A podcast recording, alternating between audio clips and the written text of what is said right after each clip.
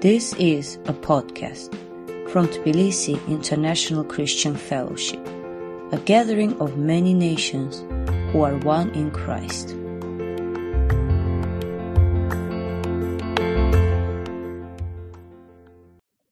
Greetings, everyone. Wow, got quite a full house. Nice to see everyone. It's me again, part three out of four. We're on redemption. Yay! After the fall, we have to have something lifting us up. I didn't leave us hopeless in the last message, but anyway, we have more hope today, and um, it's, it's the big one. It's the crux of the matter, so to speak.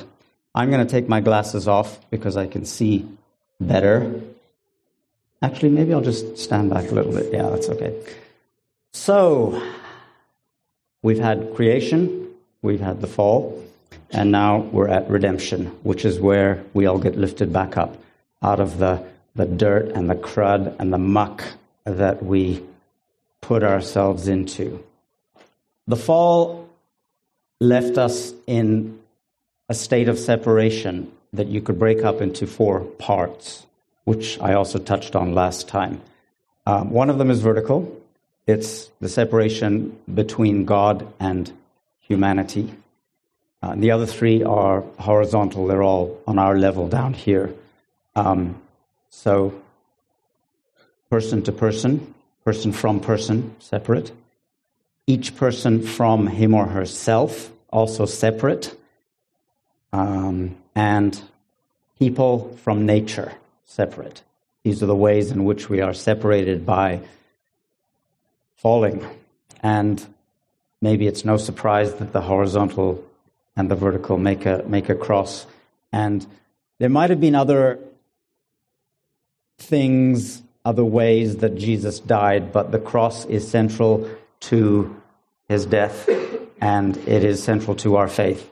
And we'll be getting into that a little bit today. Um, I didn't really know what was going to emerge when I started writing this sermon, and that sign sometimes happens when I write.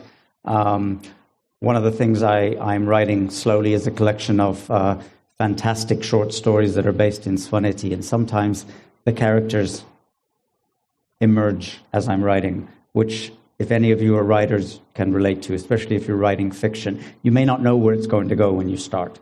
And that, that can be an exciting thing. Um, it's not like that with God.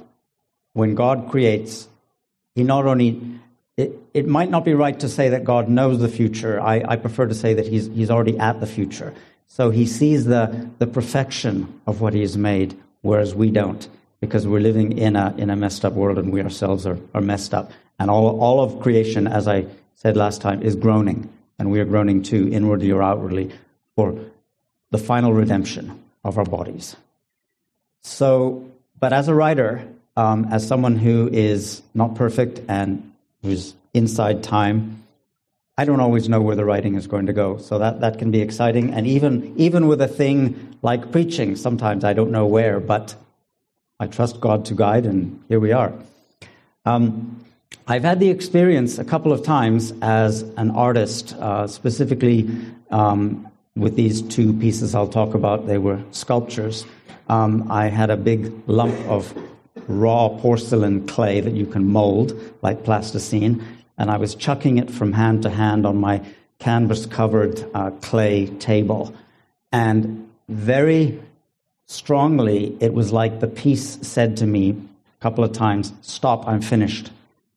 And I had to step back and say, Okay, um, Again, this is not something that God hears from us. God doesn't, or if He does, we, we can't be right about it. God knows what we need to be finished. We can never tell God and, and Him say, okay, I hear you. That's up to God. But with us as creators, with us as artists of whatever medium, sometimes the piece will tell you, stop, I'm done. Um, I got a couple of slides to show what pieces I'm talking about. Um, this, this one um, is called my Japanese piece. Um, I don't have it in the round to show you, I'm afraid, but um, somehow it, it sums up a Japanese aesthetic for me. And when I was much younger, one of my dreams was to be an apprentice to a Japanese potter. I just, I, love the aesthetic of Japanese art, and this for me is my homage to that, um, saying that I really, really love Japanese art. So that's, that's just, it's a vase called Japanese piece. Next one. Um, can anyone see a form in that? What would you see? Um, this one, maybe if I name it, then you'll see it. This one is called Madonna and Child. Does that, does that make sense? Okay, again, I was just chucking, and this was a 22 pound or 10 kilogram lump of, of porcelain that I was throwing around, and it said stop, and I stopped. And this one is a vindication piece for me because I did not get accepted into the art college in Canada that I applied for, the best one in the country, the Alberta College of Art, um, as an 18 year old still in high school. But um, when I was part of the Sculptors Association of my province, I was a founding member of it in 1986. Um, eventually, we had someone come from the Alberta College of Art to our little association and critique our work as sculptors. And um, a lot of the other people lived right in the city of Edmonton. I lived outside. I didn't have a whole lot of contact with them. And he actually said that to the to the others as he was critiquing piece by piece. A lot of your work is kind of derivative of each other, and uh, it's it's a little bit too samey. But mine, he said, "Okay, did you just do this with your clay?" And I said, "Yeah." And he said, "That's fine. I like it. It works." And I got I, inside. I was going, "Yay! Someone from the Alberta College of Art liked something that I did. Good." Okay, but anyway, that's that's Madonna and Child. Um, it, um, it's in its raw, dried porcelain form. And then when I fired it the first time, it got some big cracks in it. And you have to fire porcelain twice. And if I'd cracked, if I'd fired it the second time at the really high temperature, it probably would have exploded. So I had to leave it um, not high fired, as, as, we call it. But anyway, I've got the sculpture. One day I'll bring it back to, uh, to Georgia and have it at home at last. In the, in the, in, in the meantime, it, it's waiting for me back there. So that piece also said, stop. And I said, okay, I hear you. With God, as, as we can appreciate, it's not like that. And there are even some examples of pottery and potter in Scripture. So I want to read um, a couple of those that are in the book of Isaiah. Can we have uh, the first of our texts, please? You turn things upside down. Shall the potter be regarded as the clay, that the thing made should say of its maker, He did not make me? or the thing formed say of him who formed it, he has no understanding? Better hope not. Because he better know what he's doing. What's the, what's the clay compared to the potter? And then we get it right later on in Isaiah. But now, O Lord, you are our Father. We are the clay, and you are our potter. We are all the work of your hand. Can you, can you say that out loud, nice and loud? We are all the work of your hand. One, two, three. We are all the work of your hand. Amen. He will, however, finish us. This is our great hope. That's just something I added. God will finish us.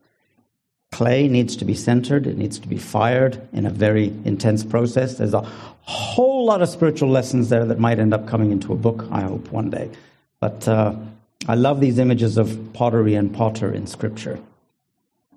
As I've said, we're talking about redemption, and I want us to also read um, a couple of the main scriptures. We're not going to go through a whole long scripture reading of the crucifixion and the resurrection, but we will read them um, now. So let's have uh, John 1 17 to 18, please. So the soldiers took charge of Jesus. Carrying his own cross, he went out to the place of the skull, which in Aramaic is called Golgotha there they crucified him, and with him two others, one on each side, and Jesus in the middle. And as we know from what we can read about the Roman process of crucifixion, it was very long, very ag- agonizing. Um, it was just a, a, a terrible way to die because it was so slow and painful and humiliating. This is Jesus' death for us. But as we know, the story doesn't end there. Let's have the next one, please. Early on the first day of the week, while it was still dark, Mary Magdalene went to the tomb and saw that the stone had been removed from the entrance. So she came running to Simon Peter and the other disciple, the one Jesus loved, and said, They have taken the Lord out of the tomb, and we don't know where they have put him. So Peter and the other disciple started for the tomb. Both were running, but the other disciple outran Peter and reached the tomb first. He bent over and looked in at the strips of linen lying there, but did not go in. Then Simon Peter came along behind him and went straight into the tomb. He saw the strips of linen lying there, as well as the cloth that had been wrapped around Jesus' head. The cloth was still lying in its place, separate from the linen. Finally, the other disciple, who had reached the tomb first, also went inside. He saw and believed. I love this process, the way that it's described of he was first, then he was first, then he, he stopped and waited, and then he went in, and that's kind of how it was. What do I do? What do I do? Do I hesitate? Do I go in? And that's, that's how it's recorded in, uh, in, in the Gospel of John. So we have this cross in art and philosophy. Um, it's the irony of a slow, tortured death, but at the same time, beautiful, beautified. Um, it's, it's depicted, it's been depicted as the central element of our faith for millennia. So, what if we replace the cross with some other instruments of torture that we have in history. Let's have one of those, please. Can you imagine if that was the symbol of our faith? Not just something to quickly kill yourself with or be killed with, but a lynching noose where your death might take a long, long time. Or, next one. You know what that is? There's a famous uh, heavy metal group that's named after that Iron Maiden. That is an Iron Maiden. You got locked inside that, and the spikes would, would pierced you and you'd be stuck like that for a very long time. What if, what if that was the thing that we wore around our neck instead of this? How would that be? Would that be weird? Well, if we think about it now, it would be very, very strange. But, you know, we've been wearing this for 2,000 years and putting it in our homes and putting it in our churches and putting it all over Georgia for people to see for, for you know, 2,000 years. So it's not that strange to us. But this, is, this was a, an instrument of torture. This was this is what that was. It was a wooden thing that people died on, and it took usually two or three days. Jesus, you could say, was fortunate or blessed in that way that his end came much sooner than it should have. Another one. There's the rack in which you were sto- slowly stretched until your joints popped out. Another way of, of killing ourselves. Can you imagine wearing that around your neck or having that in your home? That would be so weird, right? But here we are, we have the cross instead. This is our faith. Sometimes maybe we can say, no wonder people think about us. Yeah. Why? Why do you have that? But because it's not the end of the story, is maybe one thing we can say. So, this death and this resurrection were to save us from our sins, to, to atone, to take the place for our sins and to defeat death and to make a mockery of death, and then for Jesus to rise. In a historic moment which echoes through all of history and through the life of each one of us. It is echoing, and the ripples aren't getting lower, getting smaller, they're getting bigger as time goes on.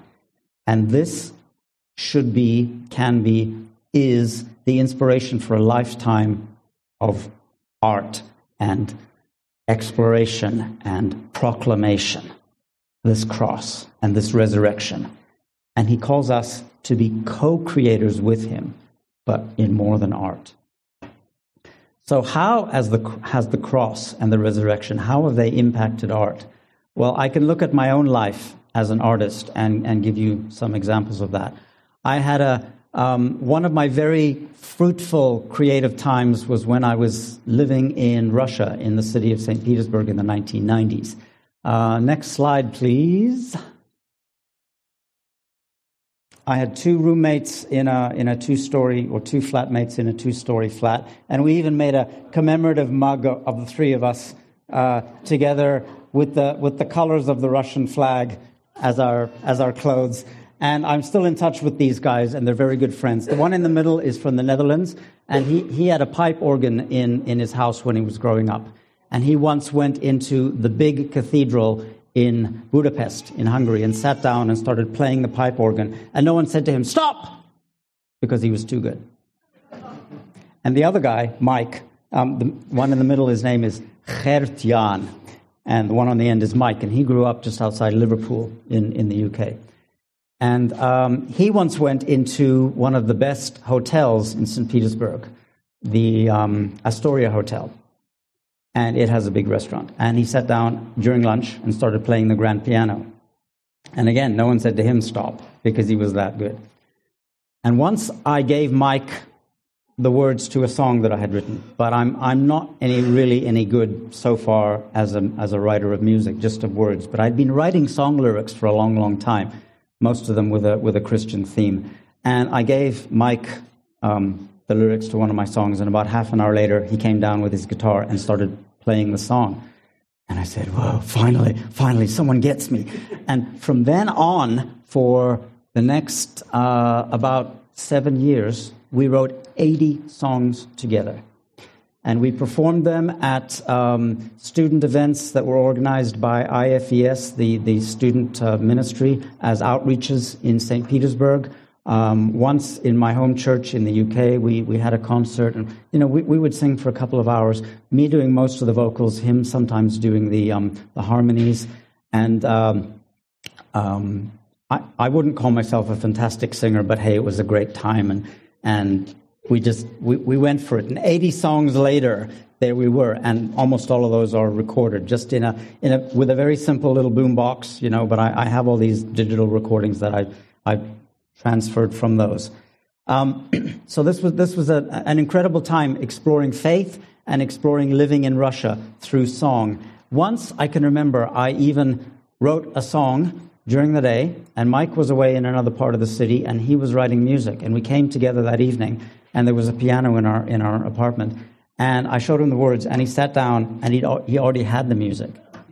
And I just cried because it was a beautiful, touching song that I really felt, and he had this music for it that was just mwah. so. Yeah, couldn't ask for anything better about this this kind of collaboration. It was it was fantastic. So also the the three of us um, roommates had very different viewpoints about art, even though we were all believers.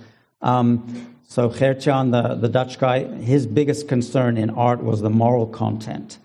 Mike was most taken by the emotional content. So Mike could be driving down the road in, in the UK listening to Radiohead or Oasis or Schubert or whoever. His, his range was very wide, his, his range of taste. And if it, if it got to him too much, he would have to pull over because the emotion was too much for him and he, he felt music so much. Um, and for me, it was the, the technical abilities of the musicians. We were mostly discussing our different ways of looking at, at music. Um, so for me, for example, Eagles, wow, those guys are such a tight band. You know, I'm not that concerned with what they're singing about as long as it's not really outrageous. And most of what the Eagles sang, to be to be frank, I would say wasn't outrageous. But the the musical quality of these guys was just unbelievable, so tight, and you hear it even in their in their live concerts. So we always had these very fruitful debates, the three of us, about um, about music and the way that we looked at music and about art and philosophy. And we would go to the Hermitage, um, the, one of the biggest art museums in the world, 400 rooms, and it's a palace. And um, one of my favorite pieces, and only mine, um, that's in the Hermitage. Let's have that next slide, please. So that is Rembrandt painting. Anyone guess what that is about? That's the prodigal son, absolutely, coming home to his father and being received. And okay, yeah, there's medieval elements in that, but whatever. It's, it's a magnificent painting. And the Hermitage has the original. Go and see it. I urge you. Right, Dennis? Yeah, good stuff. So the Hermitage was full of this magnificent art, and you could see over the centuries that so much of the theme of the art was from Scripture. And it was about faith. Not all of it in the whole museum, but a lot of it was. So I want to, um, to show you, I want to share with you a song which Mike and I wrote from a vision which I had in my church in Canada when I was, um, let's see, I would have been about 21 years old, of Jesus on the cross. And um, so we had the lyrics and uh, me singing this song, and I hope it's going to be loud enough. You might have to turn up the volume a bit. So can we uh, can we play the song, please? If it's going to be loud enough.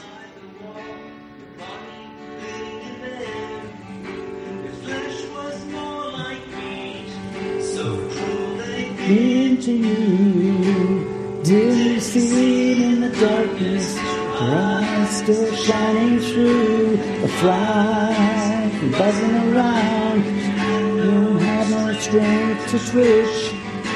It seems such an awful detail in the midst of agony and itch.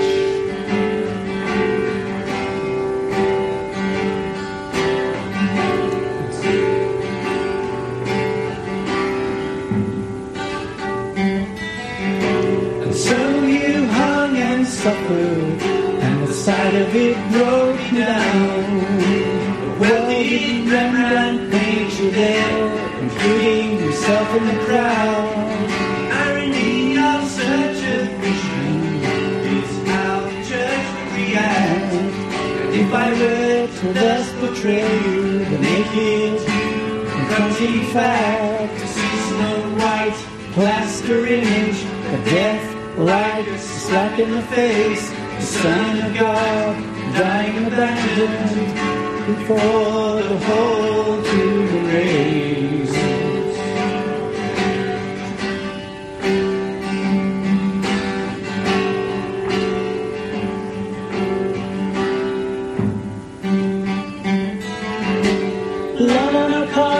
Benches, our dresses and suits. The heartbeat item shakes us to the core, to the very roots. Somehow cries out for an answer.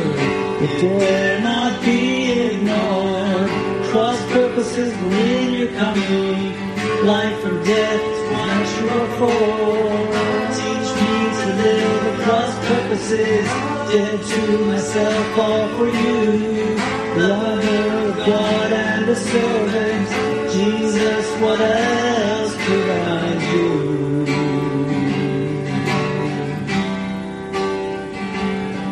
Thank you. Can fade that out. So, I don't know. Just what I saw. It's what I saw. You might not sing in church every Sunday, blood on our carpets and benches, blood on our dresses and suits, but here we are. It, it really broke me, that vision. It was, it was so powerful. And um, I, maybe a lot of us have seen once, maybe not more than once, the film by Mel Gibson, um, The Passion of the Christ. Could we have that next slide?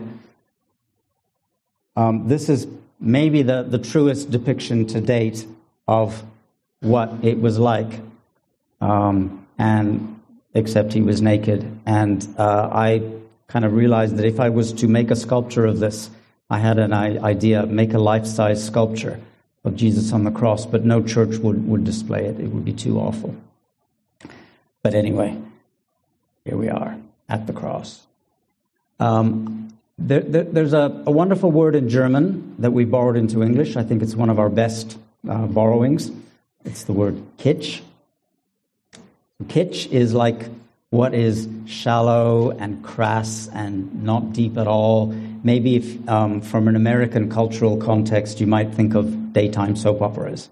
There's a perfect example of kitsch, but there's, there's lots of examples in every medium you can think of.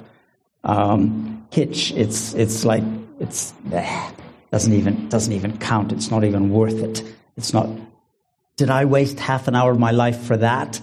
Or, you know, whatever. It's, it's so meaningless. Our art should be, should have meaning because we have deep things that we know and deep things that we go through and deep, things to say. That is what I want to say with this, that forget the kitsch. Um, Bart sent me an article about a famous uh, American painter. Well, he could be any nationality, it doesn't matter. But he paints these uh, cutesy scenes that are, in some way, they're beautiful um, and they're they're perfectly lit and they're they're kind of magical. But his aesthetic, his stated aesthetic, is also that he's not writing about a fallen world. He's writing about kind of like what if.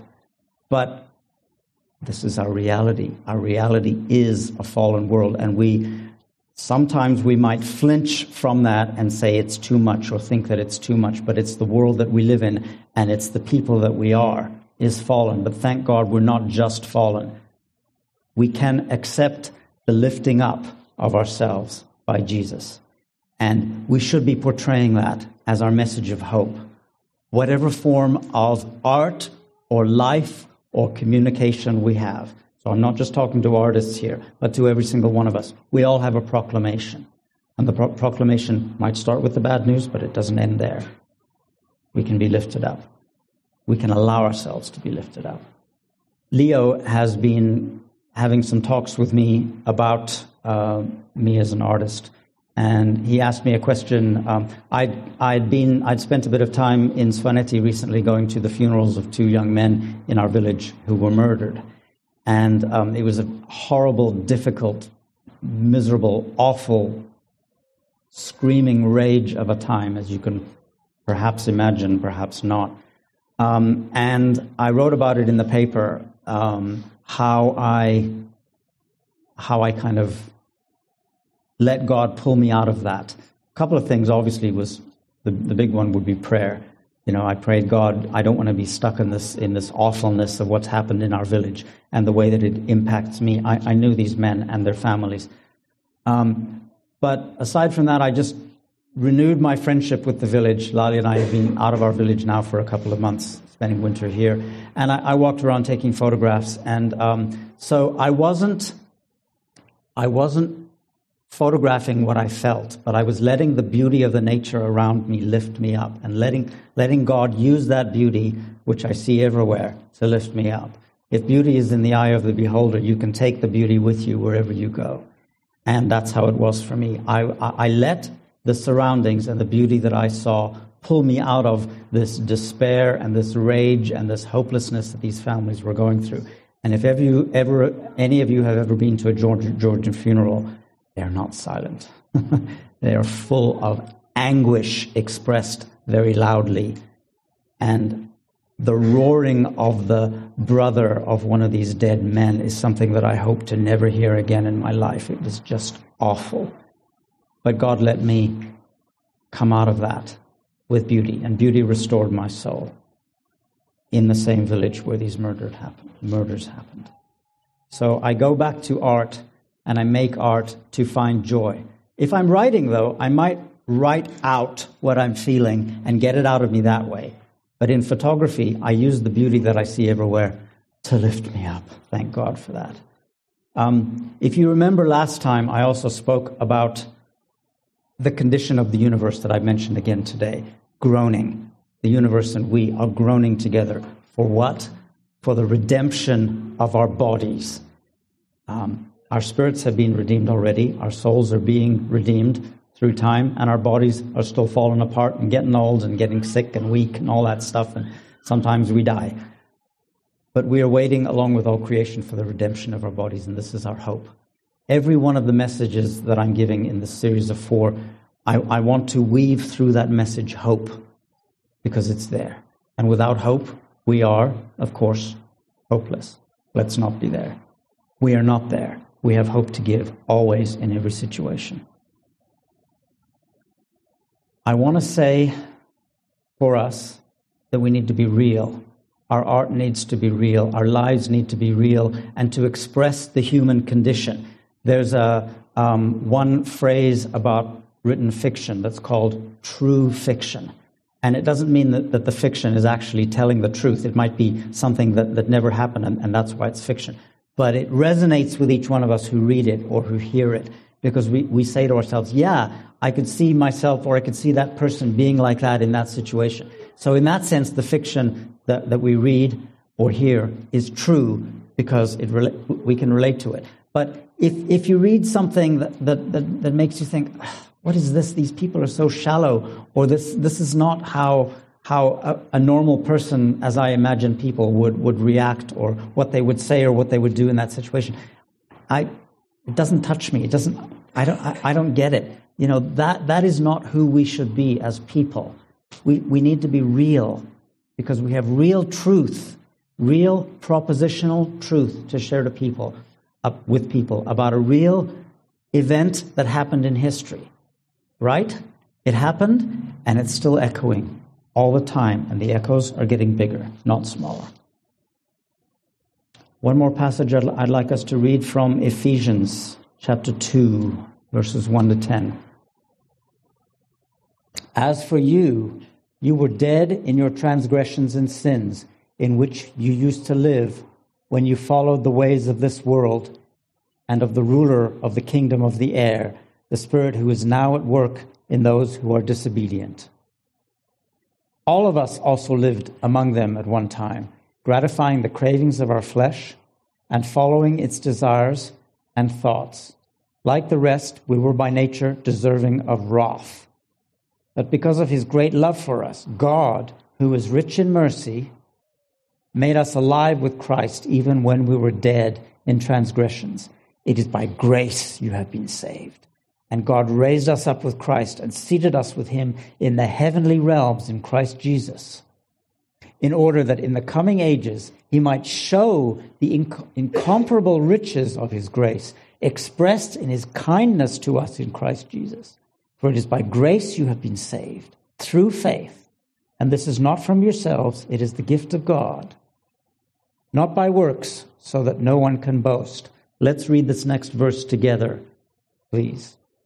For we are God's handiwork, created in Christ Jesus to do good works, in which God prepared in advance for us to do. Not only do we, de- do we do art, but we are art.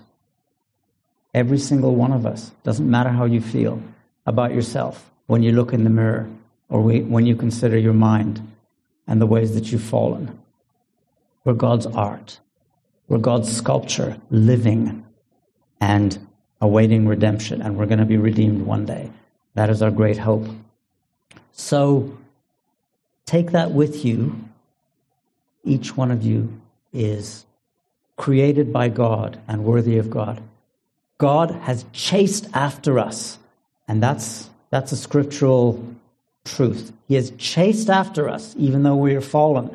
One of the things he asked one of prof- his prophets to do in the Old Testament was to take up with a prostitute. Some of the prophets had some very strange instructions from God. This guy was supposed to take up with a prostitute and live with her, and it was not a pretty story. But the prophet was, was representing God, and the prostitute was us. Sad to say. If you look at pop music, some of which is profound and some of which is pretty shallow. It is full of this longing, especially when it's love songs. It's full of the longing that people have for each other. And as in the Song of Solomon, you can see that either on one level as a pure romantic relationship between a king and his queen, a husband and his wife. But you can also see it as God's longing for us, as the lover towards the beloved. And here is a crazy example of that. Um, can we have the MP4 file, please? And I don't care what you think about the song, but whatever. Just listen, give it, and give it a think. Wait, we need sound, sound.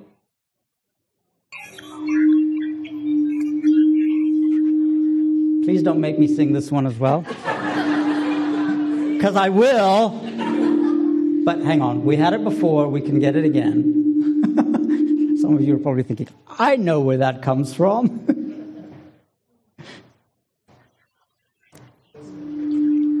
Is it because of me? Do I need to switch off? Hang on.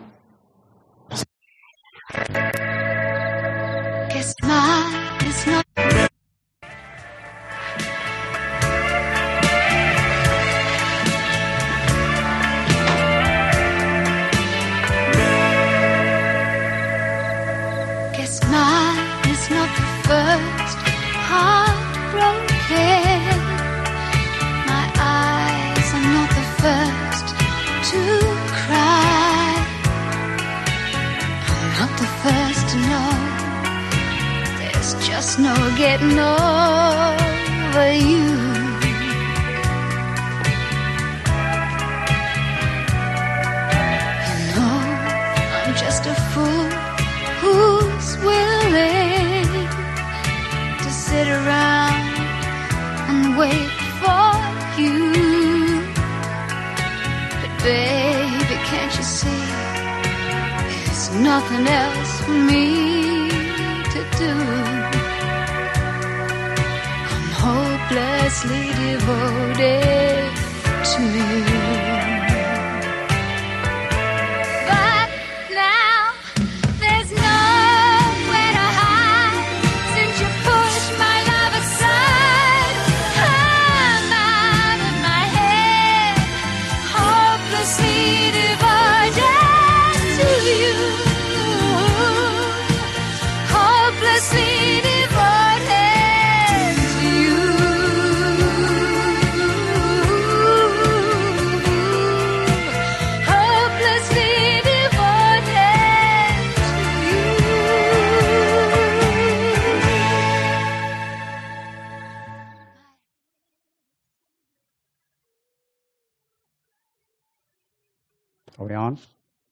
Are we on? We're on. So, who would dare to show something like that in a sermon? Well, but I ask you this does it not fit? Can you see the longing that's there? Okay, it's God in a nightgown with blonde hair. But she has been rejected. And she wants she wants, and she's hopelessly devoted. People, that is where God has been with us. He's made himself hopelessly devoted to us, and he can't look away. Isn't that, isn't that amazing? You know, when we think about ourselves and how useless and hopeless we sometimes are and feel, um, and yet, and yet, God longs for us and God wants us. Wow. I, I hope you feel the intensity of that, you know, from a kitschy song from Grease, because it's a gift. That music and those words and that singer are a gift. God gifted them to say something in a worldly way that, that actually touches us if we let it and it, it touches me. So be touched. And dare to fall in love with God who wants to fall in love with you. Dare that. Dare to say to the world, God is hopelessly devoted to you. You know, when, when you feel bleh, when you feel worthless, God says, You I I change you, I transform you, I lift you up and I want you. I want you. And I'm making you into something beautiful. Take that and say it. Say it to people who need to hear it and say it to yourself as well. Thank you.